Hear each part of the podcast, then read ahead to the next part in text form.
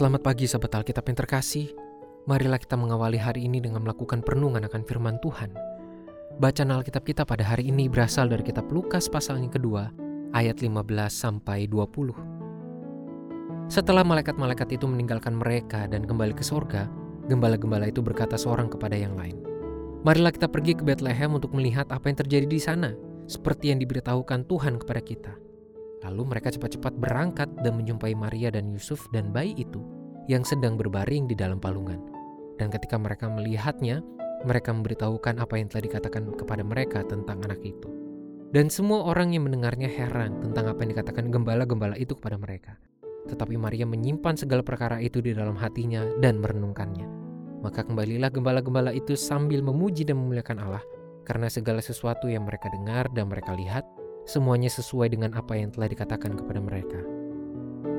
Para gembala segera merespons berita dari malaikat Tuhan dengan bergegas pergi menuju Bethlehem untuk menjumpai Sang Juru Selamat. Dengan sukacita yang meluap dan antusiasme yang tinggi, para gembala pun bertemu dengan sang bayi dan kedua orang tuanya, beserta seluruh orang yang ada di rumah, tempat Yusuf dan Maria meminjam palungan untuk membaringkan Yesus. Pada momen perjumpaan itulah terjadi dua fakta menarik yang dicatat oleh penulis Injil Lukas, yakni fakta pertama, para gembala memberikan kesaksian mengenai pengalaman yang spektakuler pada saat malaikat Tuhan memberitahukan perihal kelahiran Yesus yang adalah juru selamat. Fakta kedua, ternyata banyak orang yang di lokasi tersebut tidak memahami maksud dari kesaksian yang disampaikan oleh para gembala. Artinya, terjadi ketidakcocokan atau tidak ada keselarasan pengertian antara para gembala dengan orang-orang di lokasi tersebut. Ada sejumlah kemungkinan yang melatar belakangi kondisi ini. Misalnya, kebanyakan orang yang ada pada waktu itu kurang akrab dengan berita-berita mengenai kelahiran Sang Juru Selamat, seperti yang sudah tergambarkan melalui catatan para nabi. Kemungkinan lainnya adalah bagi mereka tidak ada yang istimewa dari kelahiran Yesus yang dibaringkan di sebuah palungan. Mereka tidak mampu memahami seluruh peristiwa tersebut karena mereka tidak mendapatkan pengajaran seperti yang sudah diterima oleh para gembala maupun Yusuf dan Maria. Berdasarkan catatan ini, kita pun melihat betapa berharganya sebuah pengajaran dan pengetahuan tentang kehadiran Sang Juru Selamat. Ketidaktahuan pada orang banyak di lokasi kelahiran Yesus membuat mereka tidak mampu memahami segala peristiwa yang sedang mereka alami pada saat itu. Alhasil, mereka pun kehilangan makna dan nilai yang begitu besar dari kedatangan Yesus, Sang Juru Selamat. Inilah perbedaan paling kentara antara mereka dengan para gembala maupun Maria.